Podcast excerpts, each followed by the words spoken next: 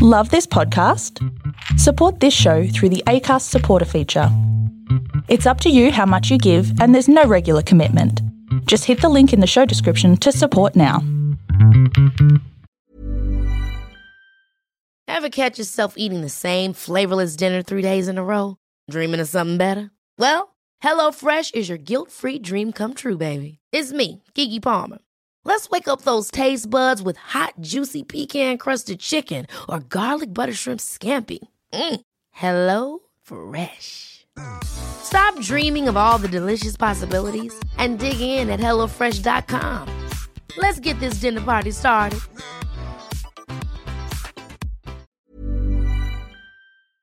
Hey, my friends, I want to let you all know that my very first book, The Path of an Eagle How to Overcome and Lead After Being Knocked Down, is now available for pre order. I'll make sure the link is available in the show notes below. All right, my friends, let's do the show. There is a story for everyone here because every story matters. Welcome, everyone, to the Storybox. This is the place to be if you are a lover of stories, learning new and interesting things, and if you want to grow abundantly.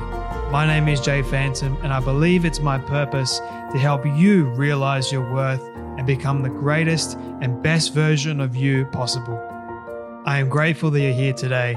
Now let's journey into the Storybox together and hear more about whose story will be unboxed today.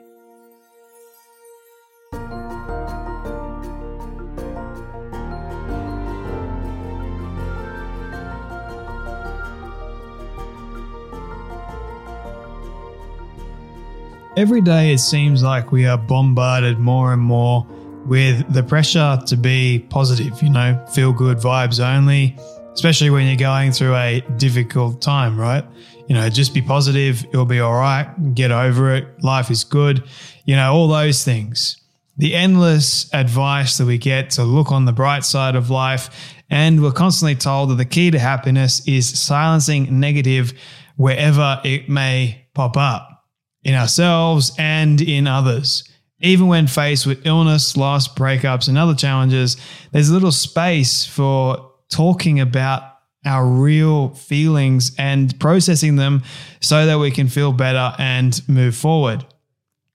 But if all this positivity is the answer, why are so many of us anxious, depressed, and burnt out? In my conversation today with my incredible guest, Whitney Goodman. She shares the latest research along with everyday examples and some personal client stories of hers that reveal how damaging toxic positivity is to ourselves and our relationships.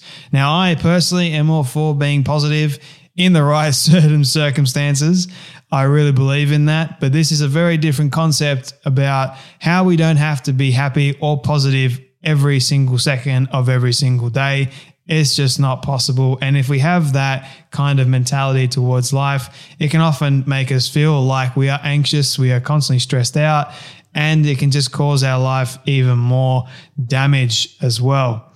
But Whitney Goodman is the radical honest psychotherapist behind the popular Instagram account Sit with Whit, Link for that will be in the show notes below. She helps individuals and couples heal past wounds and create the life they've always wanted. Her work has been featured in dozens, dozens of publications, including the New York Times, Teen Vogue, New York Magazine, and InStyle among many, many others. And she has a brilliant book called Toxic Positivity Keeping It Real in a World Obsessed with Being Happy. You can get a copy of that wherever books are sold. It's available in Australia and the US. Once again, link in the show notes. Also, my friends, don't forget the my very first book, The Path of an Eagle How to Overcome and Lead After Being Knocked Down, is now available for pre order. It will be available very, very soon in a couple of months' time. It is drawing ever so near, almost three months away, actually, the release date, which is pretty exciting. But I greatly appreciate each and every one of you if you were to get a copy of the book right now. Also, my friends, don't forget to leave a rating and review over an Apple Podcast too if you like this one and to share it around with as many people as you want. All right, my friends, you know what time it is. It is time to journey with me into the story box and learn more about toxic positivity and how we can keep it real in a world obsessed with being happy as we journey into the story box today and listen to the incredible wisdom, the advice, and the stories of none other than Whitney Goodman. Hi, thank you so much for having me. Thank you so much for being here. I know time zones are a bit crazy. so I, I really am grateful for your flexibility on this and for joining me today. My very first question for you before we dive further into your book and your work and all the amazing things is what does success look like for you? To me, success is being able to have a really good work life balance and having flexibility. Um, I think time to me is the biggest signifier of success and being able to do what I want with my time. How have you been able to create that sort of life for yourself? Have you found it challenging over the years? Yeah, you know, I started uh, very early in life thinking like, okay, I I want to have a family and I also want to be able to work, um, and so that create forced me to kind of create a flexible schedule and a flexible career path, which really involved me going out on my own, which of course anyone, you know, you know when you work for yourself, it requires a lot of legwork up front usually. And then you're able to kind of say, okay, once you get into a position where things are a little more solid, it becomes easier. Did you always want to study psychology and, and be a psychotherapist? You know, I always loved working with people. Um, I wanted to be a teacher originally, and then I realized I, that was just really difficult for me. Um, so I wanted to be in, in a field where I could interact with a lot of people, where I could learn about people. And I started just Googling different career paths when I was graduating from college, actually, and discovered counseling. And that's how I ended up here. How long have you been doing it for now? I've been a therapist for about seven years now. Wow. And what do you love the most about being a therapist? Every day is different for me. And I think I'm really lucky to be able to say that. I always am, um, you know, dealing with different types of people, learning about people, and also just my work online and doing other projects, writing. It's really exciting. Do you find that you have some sort of mental strain? Because you are a psychotherapist, you do see people a lot of the time, you are giving a lot of people advice on different situations. You are helping people. Do you find that there is a lot of mental strain for you? And what do you do if there is yeah. that? So at the start of my career, I definitely would take problems home with me, um, would kind of think about things a lot more.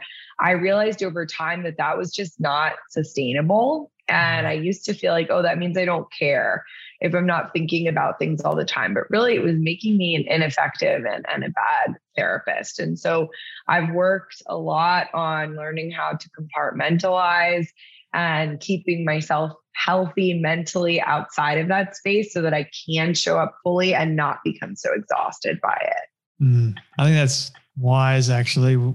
Usually as humans we we tend to take things home from work.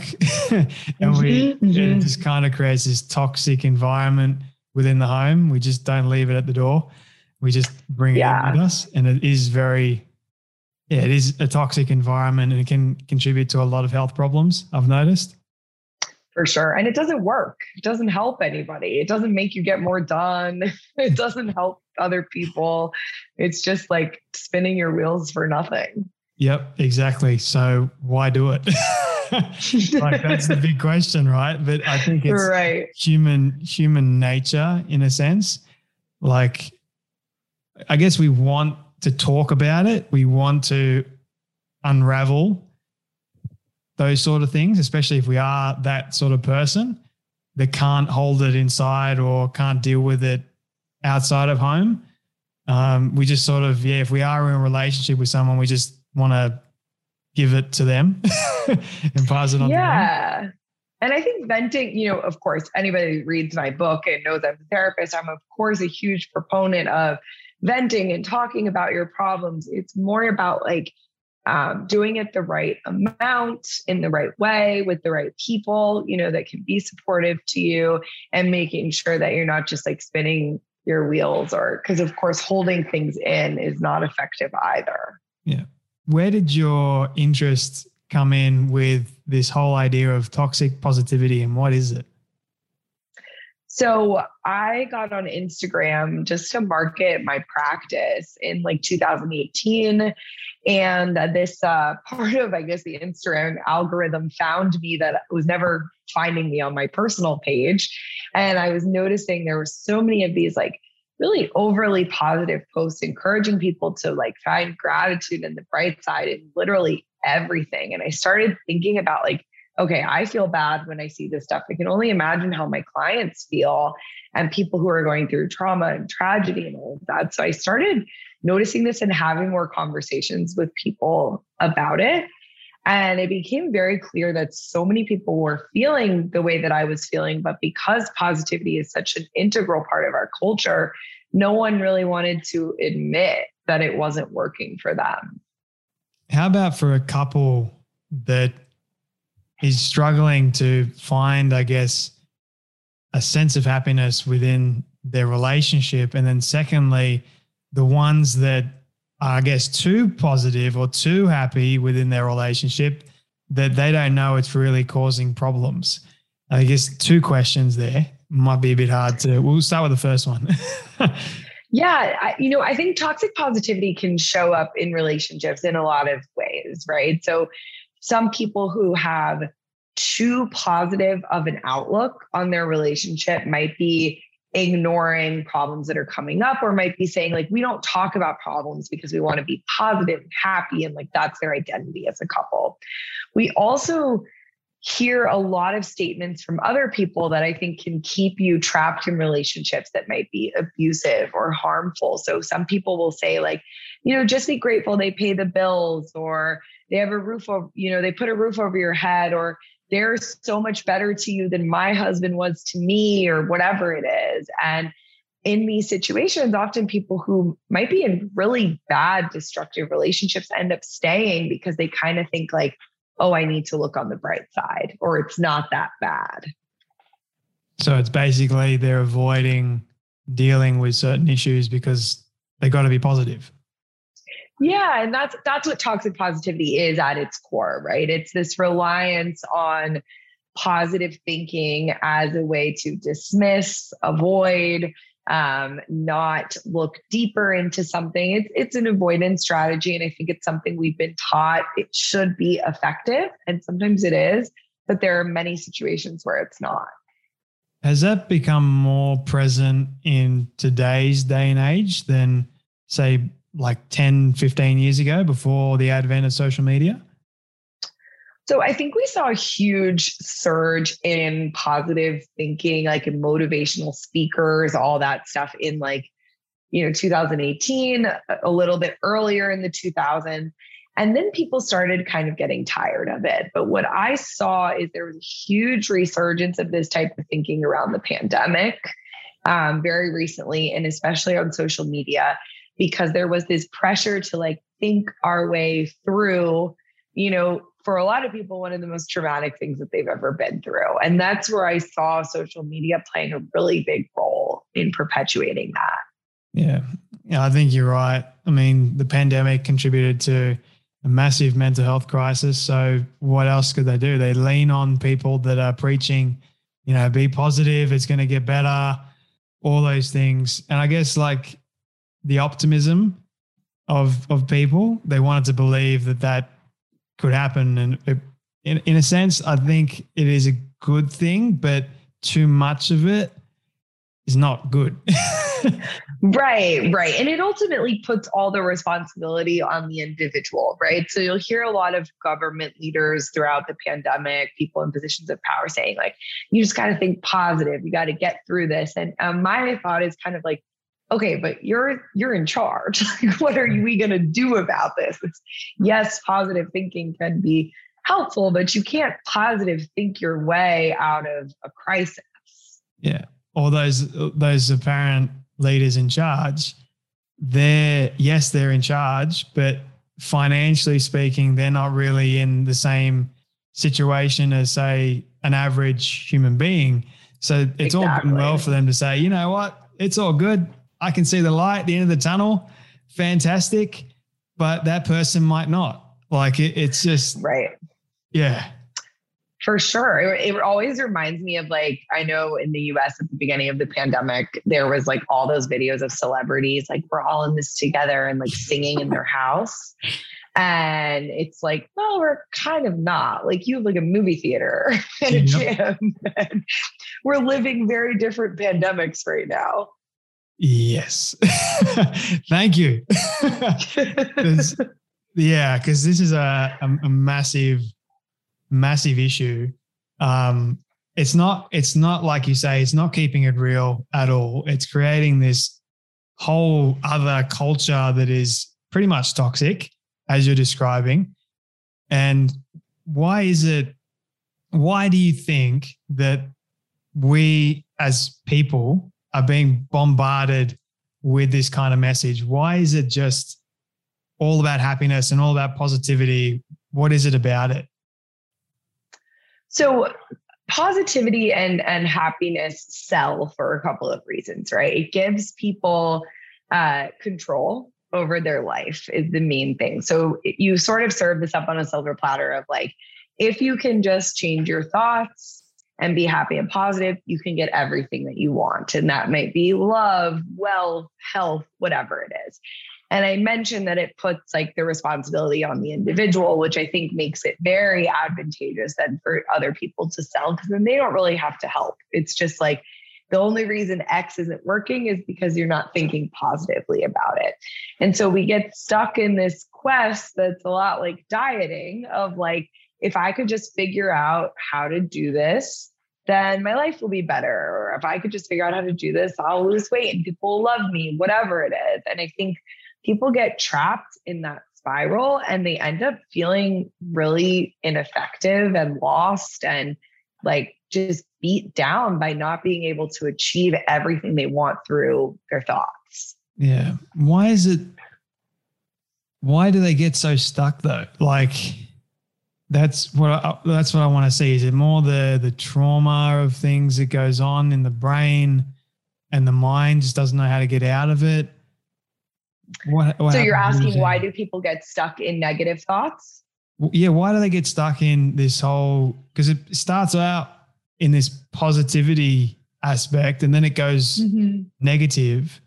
And why do they why do they get stuck in between? So, a lot of what I find is that people are trying to change things with their positive thoughts that can't be changed that way, right? So, when we look at, um, there's something called the social determinants of health that are well researched, you know, uh, variety of factors that really impact how people's lives are going. And thoughts and your mental state is really just like one of those things, but we've kind of found a way to make it like it's the whole thing. And so people might think, I'm not healthy because I'm thinking negatively. And they try to change their thoughts and try to feel better. And when that, that doesn't lead to health, they end up feeling like, okay, what's wrong with me? Why wasn't I able to achieve that? And they get stuck in this, like, okay, now there's something wrong with me. I really need to work on my thoughts. And it's this this loop that I think just ends up leaving people feeling worse in the end how can we help someone identify that number one, they are stuck, and number two, that there is a problem happening? So people get stuck for such a wide variety of reasons, and often they can't tell why they're stuck. And so I think the biggest thing we can do to support people in that position is to show them empathy and to try to seek understanding. So as a therapist, the number one thing I do to help people figure out why they're stuck is ask questions. Because questions help us see our blind spots. So figuring out like what's the hardest part for you, um, you know, what's been going on, what have you tried already, what do you have access to, what seems difficult to get access to, and really trying to hone in on what is that person's specific circumstances that have led them to this place. We often want to come in with like suggestions right out the gate of like, oh, this is why you're stuck, and I have the answer for you. Have you tried yoga or whatever is the thing? And people get really frustrated with that because you're not listening to what's hard for them. Have you struggled with this whole toxic positivity aspect in your own life? For sure. I mean, I talk about in in my book about how I was doing it to my own clients. You know, I was doing it to my friends and family and sometimes when like my husband's venting to me, I feel myself getting pulled to want to just be like it's going to be okay and like respond in these positive ways that are not helpful at all. And I do it to myself sometimes. Mm. So, how did you help yourself? I think, again, going back to that validation and understanding, even with yourself, is huge. So, first saying, like, it makes sense why I feel this way. I get why I feel this way um, or asking myself like what happened today that might have led to this result you know and really trying to understand and empathize with the fact that i'm a human being and i'm going to feel things and the goal isn't always to be happy it's okay to feel other stuff and and that's meaningful too yeah it's okay to not feel okay sometimes yeah absolutely and and if we felt happy all the time it'd be kind of weird like be like robots. There's something definitely wrong there. It's weird. yeah, yeah. It's just not. It's not the optimal state. Like when people are like, "Oh, I'm happy all the time." Like, okay, well, how are you learning? How are you growing? How are you like feeling anything else? Mm. How have you have you seen people that struggle with this whole uh, I guess, notion of toxic positivity, the worst case scenario would be, I guess, depression, severe anxiety, uh, and all, all those sort of things, right? Yeah. So the the reason that I use the word toxic is because it's destructive in a lot of ways. So when we use positivity um, in really difficult situations, or when someone's going through something uh, to them or with ourselves, what we find is that it forces people to suppress their emotions, which leads to a lot of the things that you just mentioned depression, anxiety, etc. It also forces people to isolate. So if I think I'm the only one that's going through this, you're telling me I need to get over it, I need to just smile. You can believe I'm not going to talk about it with you again. So then people are going to silo themselves. And that also ends up leading to more instances of anxiety and depression because we know that those types of mental health conditions thrive in isolation. Yeah. So, why did you decide to write this book, Toxic Positivity, in the first place? I felt like it was um, a topic that really uh, either made people feel very seen or made people very confused. And they would be like, how could positivity possibly be toxic? And so when I hear that around a topic, I'm like, okay, this is something that needs to be talked about more because it's inspiring a reaction in people. And that to me is when we really need to be talking about something. I also saw it negatively impacting so many of my clients, and I heard them sharing stories or saying things to themselves about themselves that were positive on the surface, but were really destructive. And I didn't want anybody to continue feeling like they had to hide under a cloak of positivity and fake happiness in order to be accepted. How long did it take you to write the book? So I wrote the book during like the peak of the pandemic and I think this helped me because I was just in my house I think it was like a year and a half uh, from start to finish, like the whole project. Wow. And what yeah. was the most challenging part for you in, in writing this book? I think edits were the hardest for me, like handing over the the manuscript and getting feedback on something that my eyes had only seen. I didn't let anybody else but my editor read the book until it came out. Wow. Because um, I really wanted it to be like my voice uh, but that was hard. And honestly, just getting it out in the world has been the hardest part for me, like knowing that people are reading it. I mean, it's a great book and you should be very proud of yourself. Thank I mean, you. there's so many more than what we're actually discussing here. There's so many useful strategies. I mean, it's a pretty for people that can see the video, it's like 200 something pages long. So it's, it's, it's very in depth and very helpful. But one of the areas that I did want to touch on with you is the idea of shame. and mm-hmm. why shame is such a, a prevalent thing in society. It kind of feels like it's a it's a natural um, thing that humans do to themselves, and they can do it to other people too. So, firstly, why does that happen? And secondly, how do we fix it? Yeah, I think we we on some level think that shame is a good motivator and it's not. And I find that a lot of people feel this way maybe because they were shamed as a child um, or their parents used shame as, as a strategy in some way. But what I found a lot in my research for this book was that toxic positivity or positive thinking was a tool that was being used to elicit shame. And, and the way that that happens is that we're feeling a feeling and then from there, you tell yourself, I shouldn't be feeling that. I should be feeling this. I should be grateful. I should be happy. And that shame like bubbles up in between those two feelings because you're telling yourself effectively there's something wrong with you because you're experiencing a, a human emotion. And we can also do this to other people, right? Of telling them, like, no, you don't, you shouldn't be feeling that. Just be grateful, just be happy. And when we're unable to get to that place, shame absolutely arises and we start thinking like gosh what's wrong with me? Why can't i just be happy? Yeah. Yeah i've noticed that in my own life and i've had to learn the hard way sometimes that don't beat myself up but mm-hmm. if i need to have some time to myself to reflect and just be i guess sad for a little bit i need that time and that's helpful. Yeah Absolutely. Absolutely. And it ends up leading to more happiness and fulfillment in the end when you take those little breaks, mm. you know, to allow yourself to feel that difficult stuff. I mean, I've noticed in my own life, I, I guess I have this this philosophy of if I have a bad day one day, then there's my my grandfather used to tell me after I used to vent to him uh, many many years ago as a kid he used to say to me, Don't worry, there's always going to be a tomorrow and you'll have a better day tomorrow. And I guess I've taken that idea that if I do have a bad day today, then once the sun goes down, I, I go to sleep, then I'm not going to allow that to trans transpire the next day and affect my mood because it's a brand new mm-hmm. day. Why why should I do that?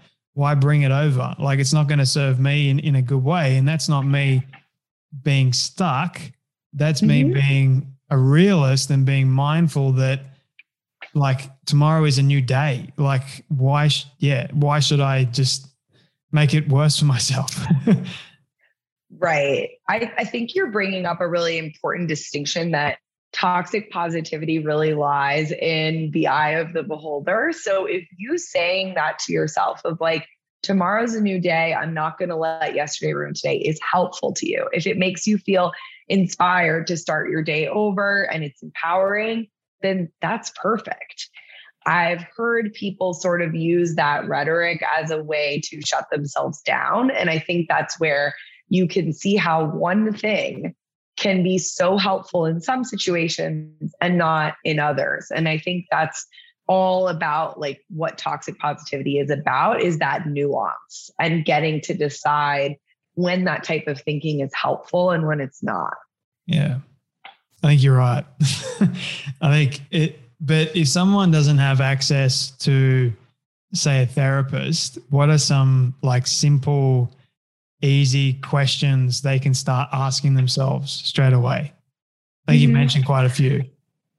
Yeah. So if you want to really start looking at like, am I suppressing my emotions? Is this an issue for me? I think really just starting to look at like, can you notice how feelings start in your body? Do you notice where you're holding tension, how your stomach feels, your heart rate? Like a lot of people are very disconnected from themselves physically. And mental health, yes, it's it's in the mind, but it's also in the body and trying to tap into that is so important. And then really trying to create like a toolkit for yourself of things that you do have access to, especially if you can't access therapy is very important. So what are some people, places, and things that help you when you're not in a good place? You know, what are some skills, whether it's breathing, listening to music, going on a walk, that you do have access to can be so helpful. And I always recommend like keep a list of this stuff on your phone or on a piece of paper so that when you do get to that place, you don't have to think about it. You can just go and be like, okay, here are the 10 things that I can use right now. What are some things that you find fulfilling in your life?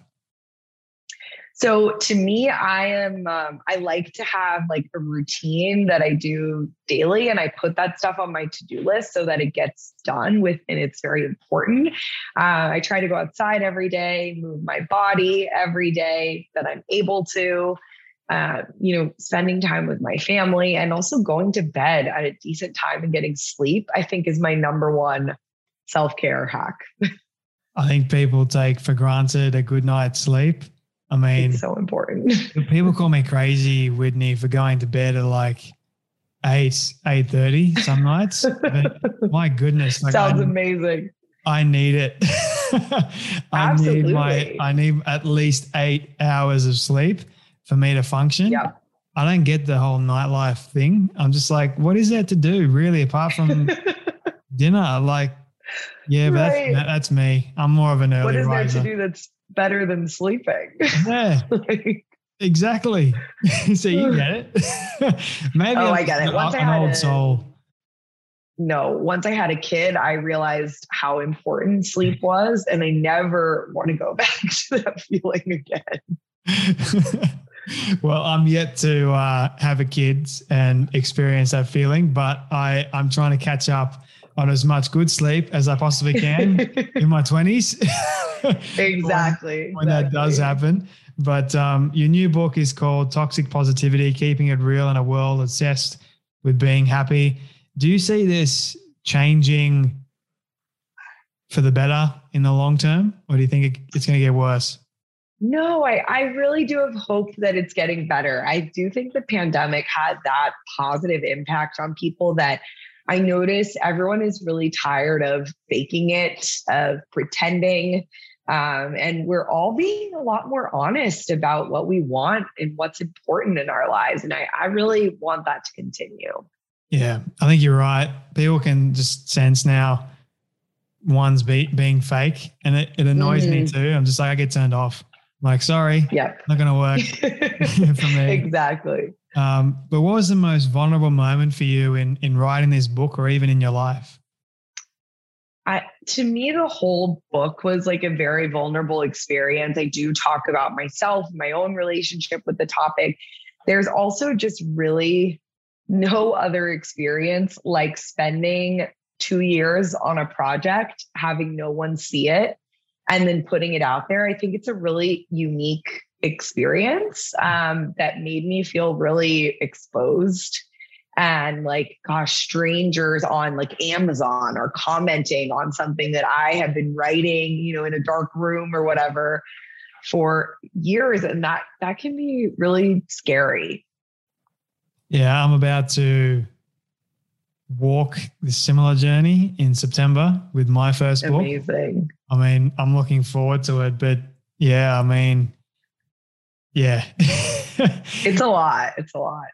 I, congratulations, I, though. That's exciting. Thank you. But yeah, congratulations for yourself, Whitney, because I think people need this book. And yeah, just go and get a copy of it and you'll thank me later. Thank um, you so much. But I got two final questions for you, Whitney, because I know you, have got to go in a, in a few moments. But what is the current plot that you're in the middle of of your story right now? Oh gosh, uh, right now I like in my life story. In your life story. Well, I I just became a mom recently. I mentioned so right now I'm definitely in that that phase of my life and trying to figure out that new um, character in my story, I guess, of myself that I didn't know and and integrating my old self into that as well. Are you working on a new book? I am not. I am taking a long nap before any other book projects, um, I don't know how people do this constantly. For right now, I'll be continuing to write. I do a weekly um, email newsletter and I write content uh, on Instagram and Twitter pretty much every day. And you're seeing, you're still seeing patients as well? Yes, I am. I'm not taking on anyone new right now, but I am still working as a therapist, which is a really nice part of my job as well. She's extremely busy, people, which is a, a good thing, but she's also a new mum. So it's even more crazy for her. And I'm, that, that means I'm, I'm so grateful for her time today. My final question Thank for you. Whitney. This is my all time favorite question. I ask everyone at the end. It's a hypothetical one, but I want you to imagine with me for a moment that you've been able to reach the age of 100. All your friends and your family have decided to put together a film for you of everything you've ever said and everything you've ever done. Don't ask me how in the world they got it all. We'll call it magic for the sake of argument, but they've been able to get it and show it to you on your 100th birthday. What do you want that film to say and to show about your life? Oh gosh, that like makes me want to cry thinking about that. Um, I I hope that it would show me having a lot of fun and really enjoying life and trying a lot of different things, like having a lot of people around me and also my success in my career. I that's what would be most important. Mm. Perfect send off message for people. Whitney, thank you so much for your time today, your wisdom, your advice, and obviously your story, and for writing this book, Toxic Positivity. It'll be in the links below. So go and get a copy of it. If you're in Australia, you can find it at Big W too, um, and all those other good places. But thank you so much for joining me today on the Storybox podcast. Thank you so much for having me. I really don't like this part because it means that sadly we have come to an end of yet another story. I just want to say thank you to all of you for tuning in and listening to our guest today. It is my prayer that you would have felt inspired, motivated, challenged in some way, and that you would have learned something new as well. If you would like to hear more amazing stories like this one, you can do so now by searching up the Storybox on all podcast platforms. It is that easy. And if you did get something from today's guest, please do share it around with your friend or family member who you feel could benefit from hearing today's story. And before you go, I greatly appreciate it if you could spend 30 seconds leaving a rating review over on Apple Podcast. It goes a long way to reaching more people and building this community of the Storybox. Let's start changing lives through powerful stories like this one you heard today. Your support is always greatly appreciated. Until next time, when we dive back into the Storybox, I'm Jay Phantom, and don't forget, your story is worth more than you know. I'll catch you then.